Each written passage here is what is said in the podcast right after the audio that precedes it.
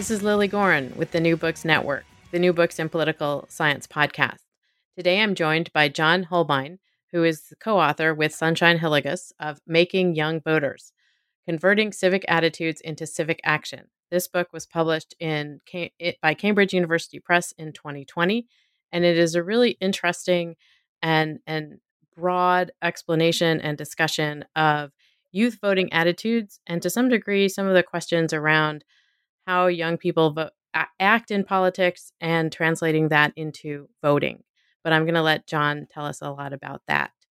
First, I'd like to welcome John Holbein to the New Books in Political Science podcast and ask him to tell us a little bit about himself and how he came to this particular project with Sunshine Hillygus. Hi, John. Hi, Lilly. Thanks for having me.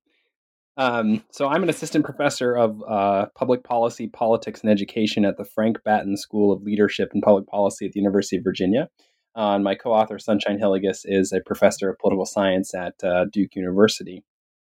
So, we came to this uh, project when I was a graduate student at Duke uh, there with Sunshine. And we were uh, talking one day about um, young people, about our experience in, in the classroom specifically, talking to young people. Now, um, the types of students who are taking political science classes are not representative of young people as a whole, but it was just interesting that both of us seemed to have a similar experience in talking to young people about uh, levels their levels of political engagement. And many of them would express to us that they were interested in politics, that they they followed it on the news they shared uh, articles with their uh, followers on Twitter or other uh, social media, um, and that they cared about politics um, more generally, but that they didn't actually show up and cast a ballot. That many of them uh, sort of had levels of engagement or levels of interest in politics, but didn't actually translate that into engagement and active voting. And so we said to ourselves, "What what gives? You know, what's what's going on here? Why is it that there's this disconnect?" between young people who seem to want to uh, uh, work to affect change and to uh, uh work for good government and, and, and uh, hold government accountable when it falls short.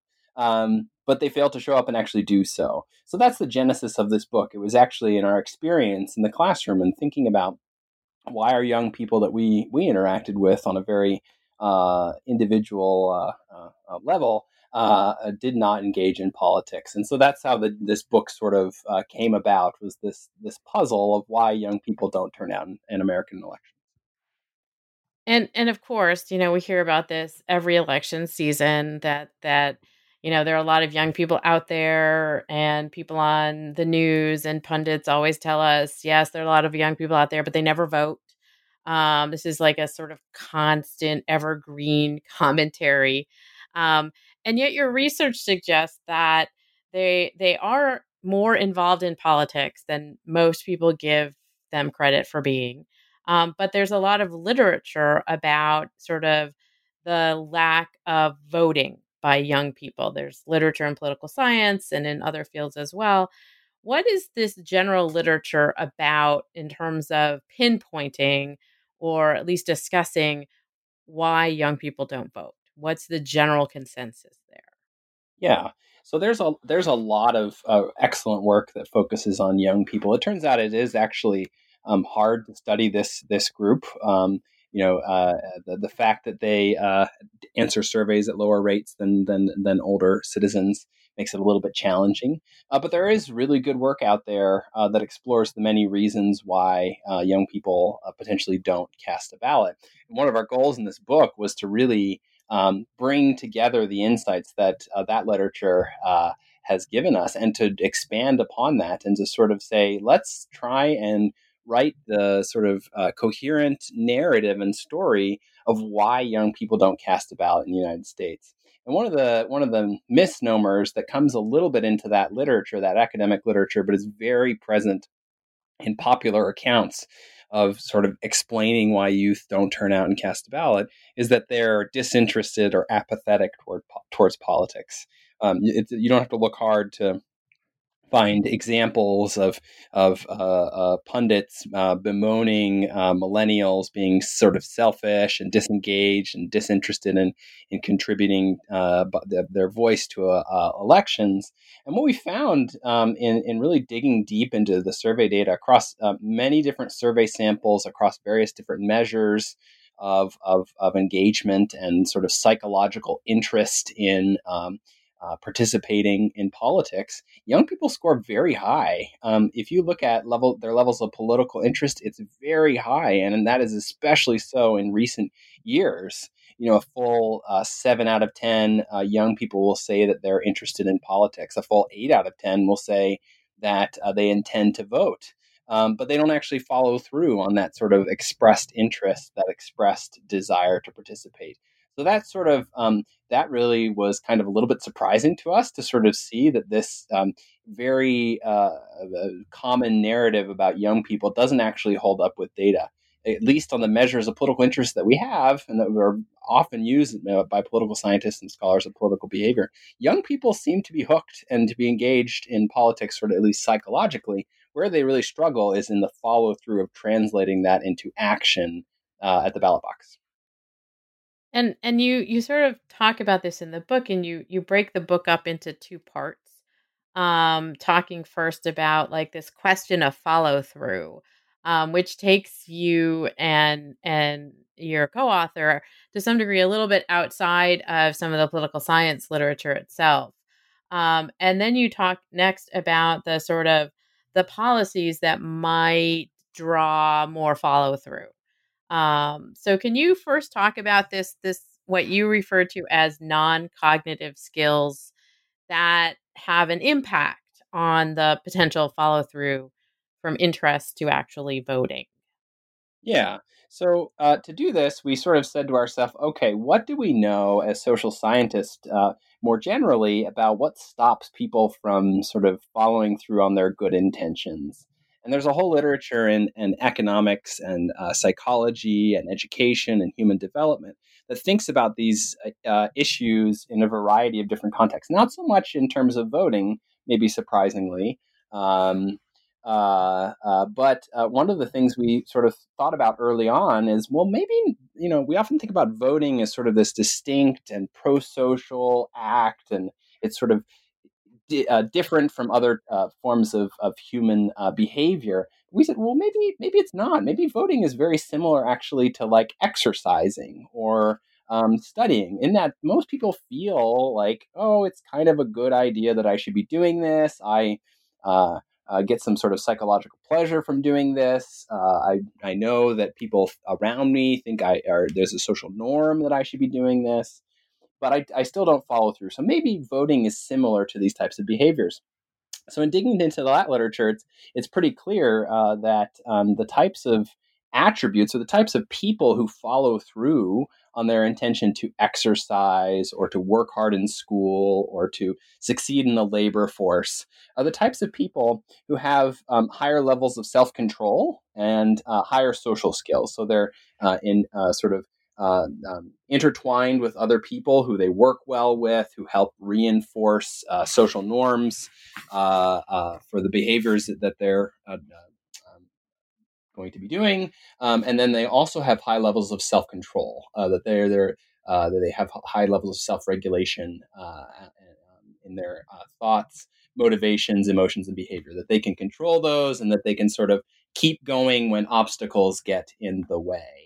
Um, and so what we found was that some of these measures of non-cognitive skills, grit, uh, uh, delayed gratification, other batteries of self-regulation, um, number one, are really related to one another. People who have uh, sort of one of these skills tend to have uh, them as a bundle.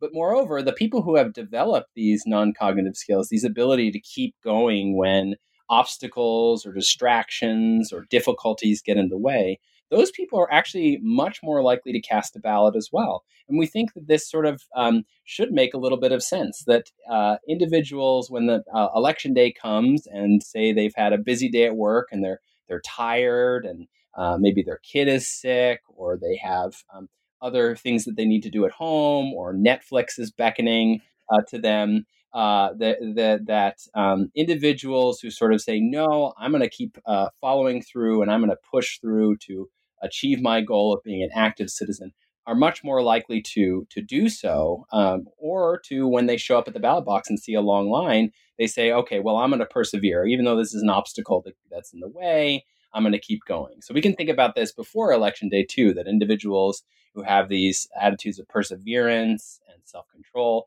are more likely to keep going when they face an obstacle, say uh, their voter registration form is returned, or they find other um, electoral rules to be uh, cumbersome and, and, and um, confusing. So that's sort of our effort to dig into okay, well, we know that some people actually do overcome the barriers that they face. Some people do follow through. What, what makes them different? What separates them from individuals who struggle to follow through a little bit. And what we found across a lot of different data sets, lots of different uh, samples of uh, younger and uh, older people as well, uh, individuals who happen to develop these skills were much more likely to follow through and cast a ballot than those that weren't.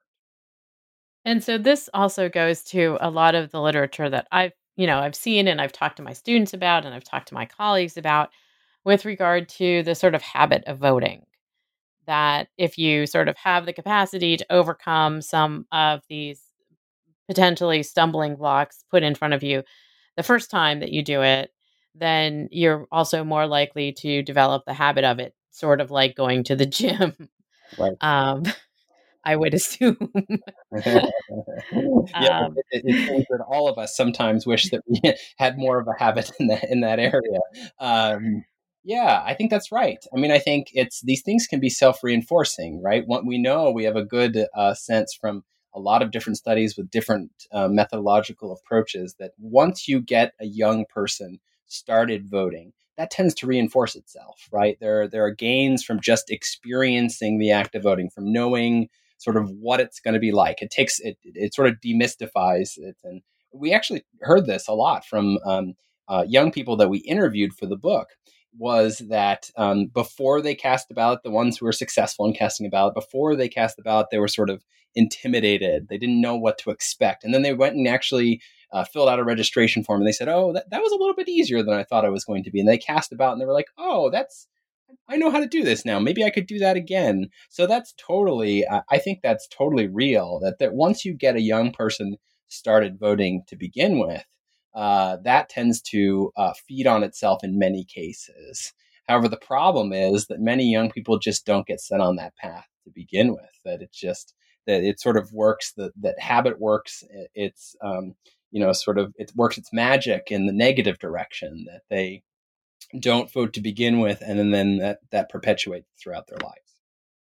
And and that's also one of the aspects that you point out in the research that the habit forming goes in both directions that if you do form the habit to vote, if you overcome the the barriers and you get used to doing it, then you keep doing it. And if you never, then you form the habit of never doing it. Um, even if you are politically excited or um, somehow engaged otherwise.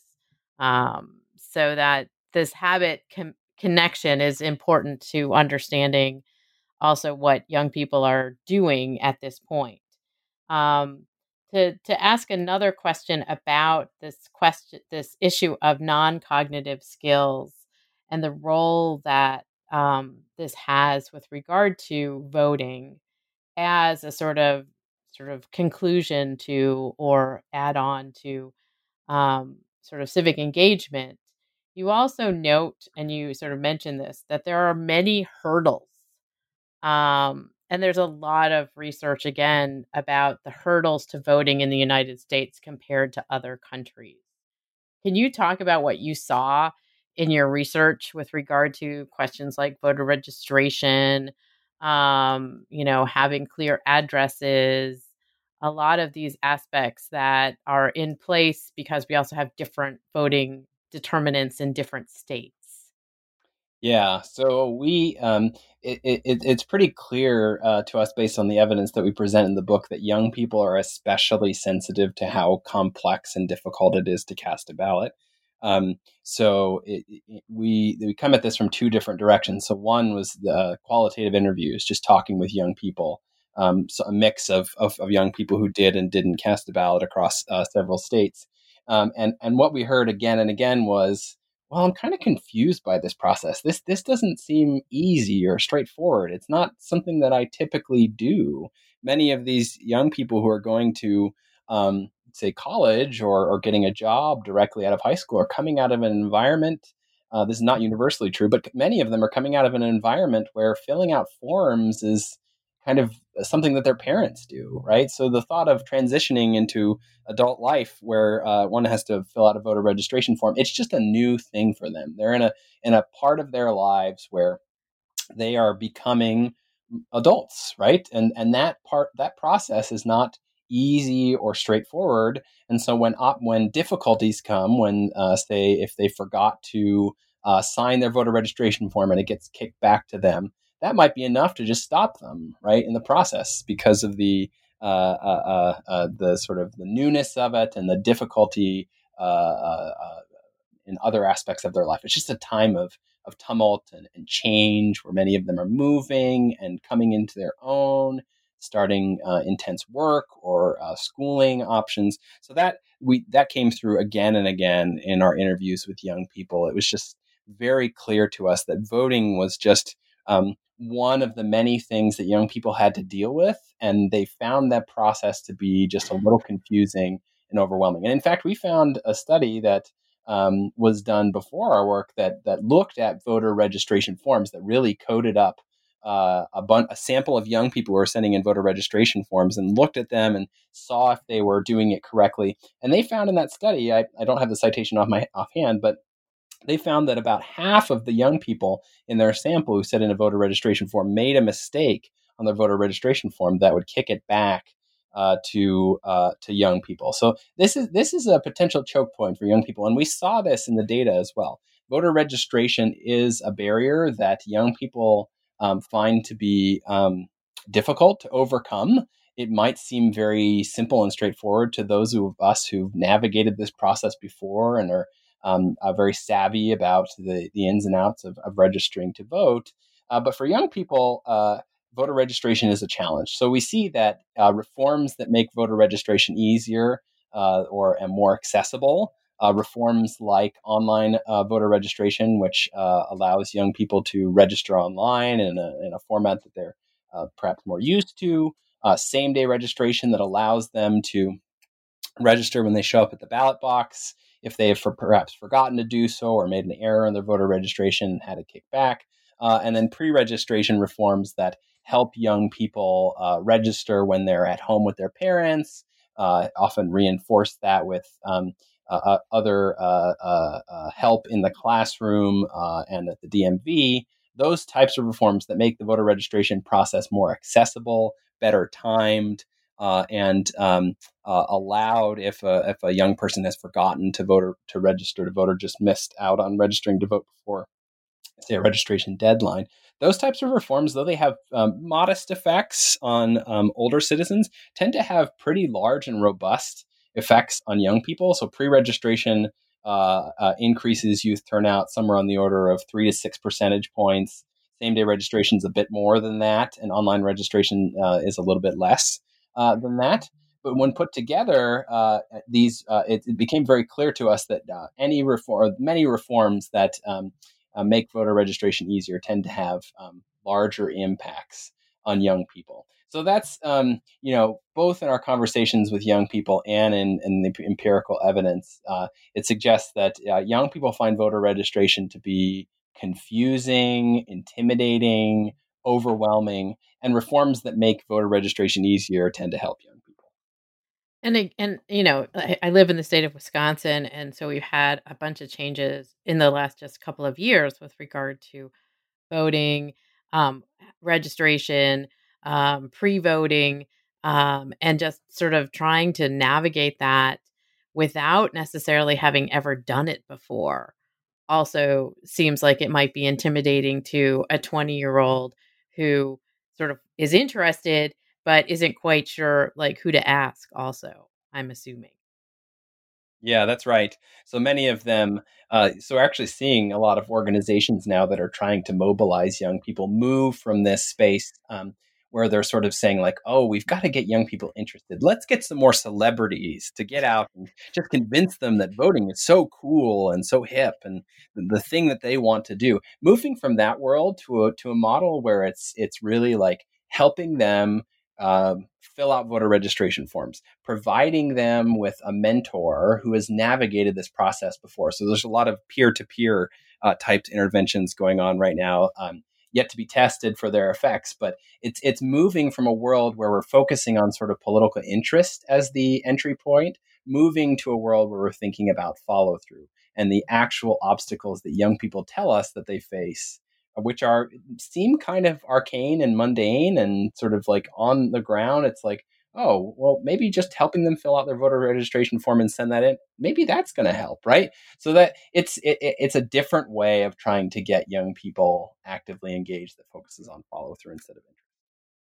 And that again is one of the points of the your your your research sort of highlights that is not necessarily absent, but it's not one that has been fully researched in a lot of the political science scholarship prior to what you were looking at. Um, from what I can see, although I'm not an expert on sort of this area in political science scholarship. Um, but I was really intrigued by what you were finding in terms of some of these questions around um, the the non cognitive skills um, and and how those are impacting particularly young people who might be a little bit nervous about doing this for the first time. Um, and different than when you get your driver's license, you actually have to have a lot of driving, um, you know, sort of learning behind the wheel. there isn't yeah. any voter learning behind the wheel going on for the most yeah. part. Yeah, it's interesting because you know it's sort of um, there's two different ways that you could take this, right? One is well, you know, to increase voter turnout, we could enhance young people's non-cognitive skills. We could teach them to to keep going when difficult things arise. Maybe that has payoffs outside of just the political realm. But also, like you were saying, maybe it's just giving them opportunities to practice as well. So that, you know, may, maybe it's easier to sort of say, like, okay, let's do a demonstration in, in, in high school classrooms about what it's going to be like when they show up at the ballot box, what they're going to be asked for, what the ballot's going to look like, um, what the voting booth's going to look like, things like that. Um, and there's actually some good evidence um, from uh, the first time voter program that we cite in the paper.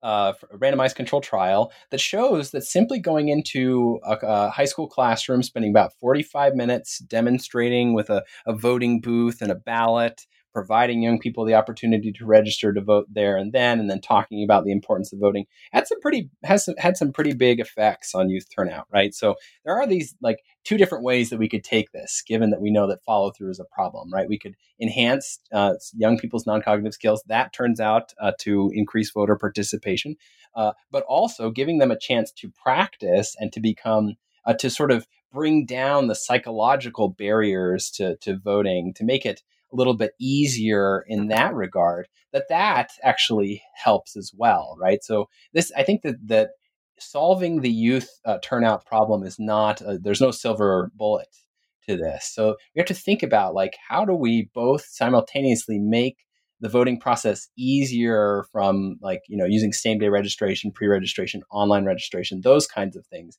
We also be thinking about how do we bring down these psycho, psych, psychic or psychological costs that young people face, the, the, the, sort of demystifying the voting process and making it easier and less intimidating to them isn't just about sort of the election rules and election laws that they face, but it's about the experience itself and, and helping them experience that brings down the cost of, uh, of voting in a way that has sort of not been appreciated. You know, when we say as political scientists, the cost of voting, that's almost synonymous with like election laws, right? The cost of voting is much more nuanced and much more complex, especially for young people. It's internal to them as well. It's the the way that they think about politics and how mm-hmm. intimidated or not intimidated they are with it. So that's this is a multifaceted approach that we're arguing for in the book. Yes, we should make voting laws easier. There are lots of young people who are disenfranchised by those.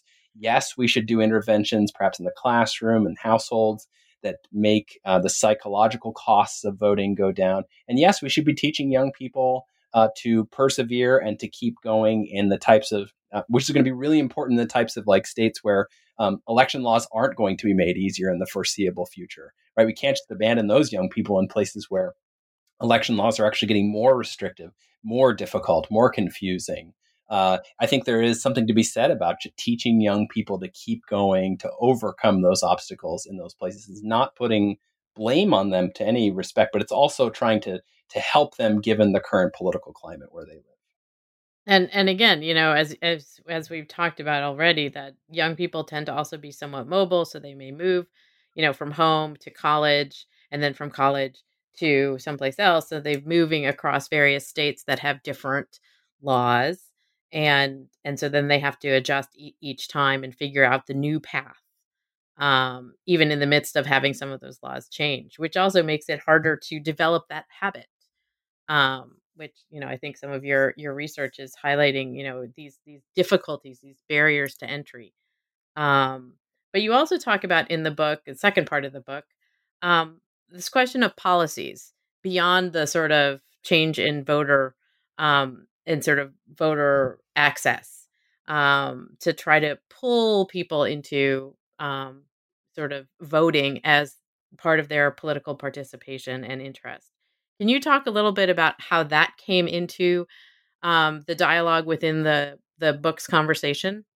Yeah. So what we wanted to do in this book was provide um, useful information for uh, folks who are on the ground trying to um, get young people engaged. So it was really, um, uh, you know, I have a public policy background. I'm at a policy school now. I my my degree is in uh, a PhD in public policy. I really cared about sort of saying, okay, well, it's great to say that you know um, we've non-cognitive skills matter, and we've we've um, sort of underappreciated that in the literature, but we wanted to think about how to transfer that um, to the policy world as well. So that's that's where um, section two of the book that thinks about what types of reforms that we could do to increase uh, the chances that young people cast about. That's where where it came from.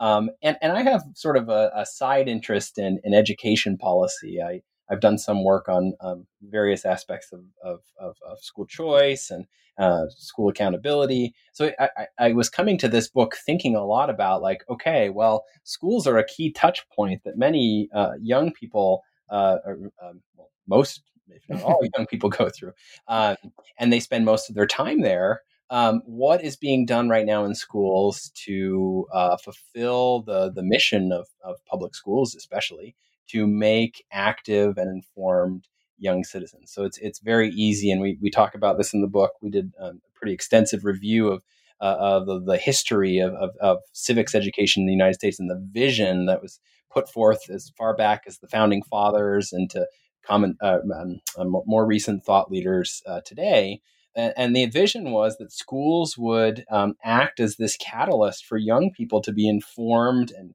and engaged in, in, in self governance, right? That this would be a public education system was, you know, at its roots uh, advocated for because it would help um, uh, form a bedrock for citizenship. Um, and so uh, that's um, one of the key chapters in section two says, How are schools doing right now?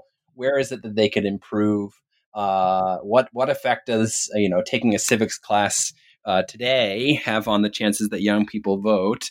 Uh, it turns out that just taking sort of the the status quo civics course that um, most young people are exposed to doesn't have much of an impact. Doesn't taking more of those types of classes doesn't increase the odds that they vote, but uh, being exposed to uh, uh, sort of applied learning programs, uh, programs that teach them how to be engaged in politics, yes, uh, sort of by giving them uh, you know voter registration forms, doing the me- mechanics of of helping them register and practice voting. That that's important, but also more broadly, the types of schools that are um, trying to live up to their their mission as, as as public schools of making schools mini labs for democracy giving young people opportunities to and and assigning them uh, as part of their curricula to get out in the community and to work as teams to solve uh, problems on the ground uh, to meet with elected officials to um, discuss contemporary political issues in the classroom together. Uh, the, these types of programs uh, that we see in, in, in some places in the United States and also um, elsewhere uh, sort of springing up have, as it turns out, a pretty big impact on the chances that young people will participate in politics. So we cite in the the book um, a, a, great study that I think is um, uh, uh, uh um, by a group um, from Mathematica uh, that looked at the effect of democracy prep charter schools. And, and democracy charter schools are a controversial thing, but um, democracy prep charter schools have a really interesting model in that uh, they make democratic engagement uh, a part of the curricula uh, for young people. It's, it's woven through everything students do um, in all of their classes of sort of engaging with uh, social problems, trying to overcome them, uh, thinking about um, uh, what's being talked about in the news uh, today and as, as it relates to, to political debates. Um, and it turns out that that, that this study found um, comparing students who lotteried in uh, to democracy prep charter schools to those who didn't lottery in that um, being exposed to this model of sort of active learning increased the chances that they voted uh, later on in their lives by a pretty substantial amount.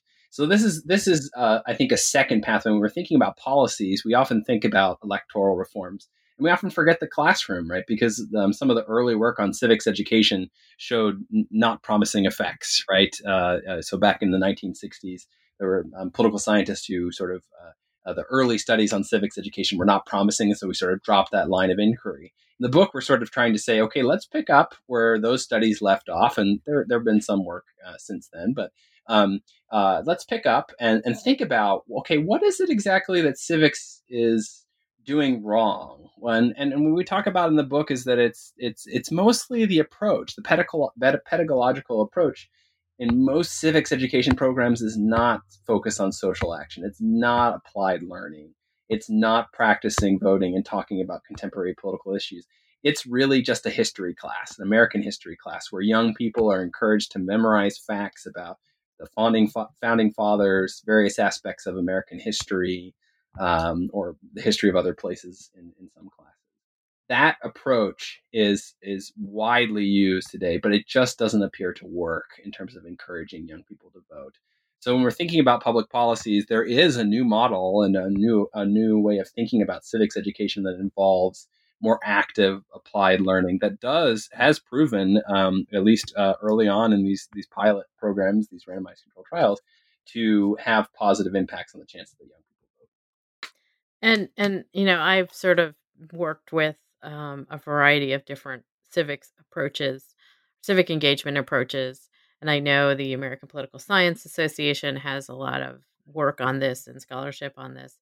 Um, so that it, the idea of experiential learning, essentially, um, putting students on the ground in active roles or in roles in terms of changing changing their communities changing something seems to be how we might shift our thinking about civic engagement. Is that correct? Is that what the research showed? Yeah, that, that, that that's right. You know, we, for a long time, this is actually like sort of getting back to uh, a debate, or it aligns with the debate in political scientists, political science, which is, you know, for a long time we've sort of um, gotten really upset about politi- low levels of political knowledge, like um, um, uh, young people and others uh, not performing well on sort of the standard uh, battery of measures of political knowledge. And what we're arguing is like, okay, don't forget that stuff. Like, don't forget to teach young people about uh, history and, and, and various aspects of, of, of, of, American government. That's important, but it's not enough. It's not sufficient. If you want them engaged, it's got to be active learning. It's got to be on the ground, practicing, um, being involved in various forms of uh, uh, being engaged in their community. That type of, of model actually uh, has been shown in the United States, in the democracy prep charter schools, and then also in a few uh, instances in the United Kingdom that have tried to, uh, they tend to call it social action over there. there have been evaluation studies that have shown that um, that this approach over there as well is increasing youth voter participation. So some randomized control trials that that compare individuals who are exposed to these social action uh, programs uh, show that they actually so um, you know they they not only promote uh, young people's willingness to engage in democracy but they're also as a side benefit teaching young people non-cognitive skills right so it's it's that you you give young people a team and a social issue to tackle say it's um, uh, something as uh, plain as you know um, uh, increasing the amount of recycling in their community that's available in their community, right? A fairly uh, vanilla issue. Uh, but nonetheless, an opportunity for them to uh, think about why it is that people don't recycle, why it is that um, uh, how they would go about increasing access to recycling, how they would persuade people to to do that, and giving them an opportunity to work together in teams to face obstacles to their to their goal uh, enhances their ability to do that in other contexts as well, enhances their levels of grit, enhances their ability to work well with other people. So these things tend to feed into each other as well. The when done right, these types of active learning increase uh, so civic engagement, right? Um, engagement in the domain, but they also tend to have some side benefits of teaching young people general skills that can translate into other aspects of their life as well. And and this is a really comprehensive book in terms of using a variety of different methodological approaches and also synthesizing a lot of research that has that's coming from a variety of different disciplines. So it's both interdisciplinary and a sort of multi method approach.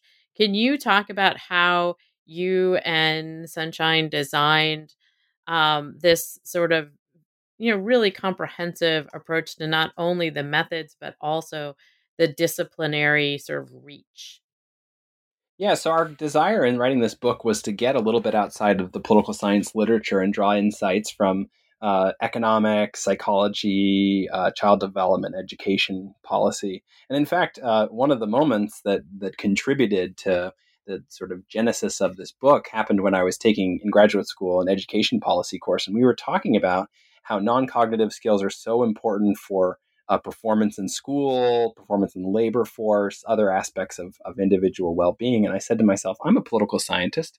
I wonder if they're important for political behaviors as well. So this was sort of an inflection point where it was, you know, totally a different context, an economics of education class, thinking about, oh, okay, I wonder if this matters for for for voting as well.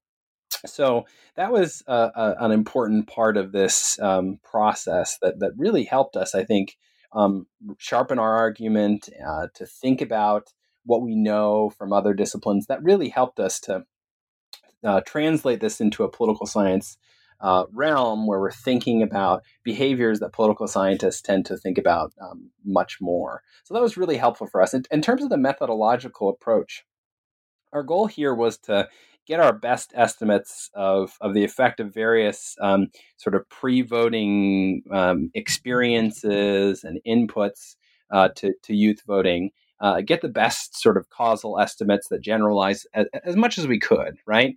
Um, but it's pretty clear to us in writing this book or at least to, to, me for myself that in doing that in, in desiring to sort of estimate the causal impact of, of various programs the causal impact of various skills or attributes that young people do or don't develop that there are constraints in, in doing so. It's it's it's um, not always the case that we have a gold standard randomized control trial uh, at our fingertips. So our desire was to be as comprehensive as possible to try and uh, use the best methodological approach that we could and in many instances the big challenge was finding a data set where we could measure the things that we wanted simultaneously. You know, the big challenge for uh, pl- samples that political scientists often use is that they often don't think about these types of non-cognitive skills, or at least they they think about them differently, and they haven't measured them uh, as often, and they often measure them just among adults instead of uh, sort of pre-voting young people. And the challenge from you know uh, other disciplines that have thought about non-cognitive skills for a little bit longer is they're often not thinking about civic engagement as a potentially important life outcome. So this was a this was a, a, challenge going into it. So we were, you know, in many cases having to use data sets where we were just so lucky that there happened to be a voting uh, question uh, put onto a longitudinal survey of of, of, of young people that was focused on mental health or um, labor force participation or school performance. Uh, so uh, we were often sort of you know taking samples that we could from cobbling them together from various uh, sources. But this was also a part of our desire to do the best job that we could, while acknowledging also that there are inherently methodological constraints in pushing forward a new uh, argument, a new um, idea, a new literature, uh, uh, or pushing forward a literature that already existed. rather, Um, so we were trying to take many different approaches, different uh, sort of uh, observational methods, various experimental methods when those were available to craft this argument together. And and that was I mean I found it really useful to see like the different methodological approaches woven together to sort of bolster the research in general. Um, and I I wonder you you have an interesting line in the acknowledgments about having quite a few journal rejections forcing you and your co-author to actually write a book. Um, and I'm wondering if that was dependent on some of the broadness of both your um, methodological approach and the disciplinary approach. Yeah, so it, it, was a little bit of a challenge at first. Um, we had a couple of uh, very close calls at a couple of journals that um, you know very very thoughtful reviews, but um, it was a big challenge to talk about non-cognitive skills um, to an audience that often didn't really think about this uh, the the uh, these attributes very much. Uh, so even the term itself, non-cognitive skills, is a little bit confusing. So we would often hear things like, "What do you mean it's not cognitive?" You know, what you, where where is it? If it's not in the brain, you know, it's what is this thing? And you know, there, we talk about in the book what we should be calling these things and the debate over that that that's that's gone on in other other fields. But this was a big challenge, right? To try and think about introducing a new set of attributes that we've kind of ignored for uh, a long period of time that have been uh, explored in other disciplines to bring that to uh, political science. Uh, so, uh, you know, it's it's also you know a standard journal uh, article doesn't have quite the the, the space to to to um, talk about the different assumptions, the different conceptualizations that are uh, used in, in, various methodological approaches. So, uh, you know, in this case, I think rejection worked it out for the for the better. Uh, it helped us to craft and hone our thinking and and expand and, and, and think about where these non-cognitive skills come from and, and whether or not they're teachable and malleable and, and the various aspects that we just couldn't do it in a journal article. Well, I found the book really um, interesting and certainly one that that could also be read by or should also be read by many scholars in a variety of different fields, not just in political science, because of you know some of these questions around civic engagement um, education, psychology, and so forth. So I wonder now, John, what you are working on and what your co-author, Sunshine Hillygus, are working on. Yeah, so uh, a bit more of this. Uh, so um, you know, there's there's I, I, think we we definitely left some uh, lingering questions in the book. Um, some of my more recent research is uh, delving even earlier in the life course. So a lot of the stuff that we uh, do in the book is um, sort of uh, teenage years, right? So you know, mid to you know middle school to high school years. I've been I've been interested for a long time about the influence of of childhood experiences. We have a a, a long theoretical literature uh, on political socialization about the importance of early life experiences. but We don't have as robust of an empirical literature on that, and one this literature, you know, according to many, is, is stagnated in, in recent years. So I'm doing some work to push forward on how uh, various childhood experiences influence uh, uh adult voting. Uh, Sunshine's working on a variety of different things, thinking about uh, um, surveying young people and, and thinking about um, um, how to uh, measure and promote these non cognitive skills um, among young people still. So we're, we're pressing forward to try and get more young people actively involved in democracy. That sounds great. When, when you finish the next book, will you come back on the New Books of Political Science podcast and talk to me about it? For sure. Excellent. Um, I look forward to it. Um, thank you, John Holbein, for joining me today to talk about making young voters converting civic attitudes into civic action, published in 2020 by Cambridge University Press. I assume this is available, obviously, at Cambridge University Press's website, is there perhaps a brick and mortar store that one can access virtually that you would like to give a shout out to? So you can also pick this up at Barnes and Noble, uh, Amazon.com, uh, and a variety of other uh, places where books are available. All right. Thank you, John Holbein, for joining me today on the New Books Network. Thank you very much.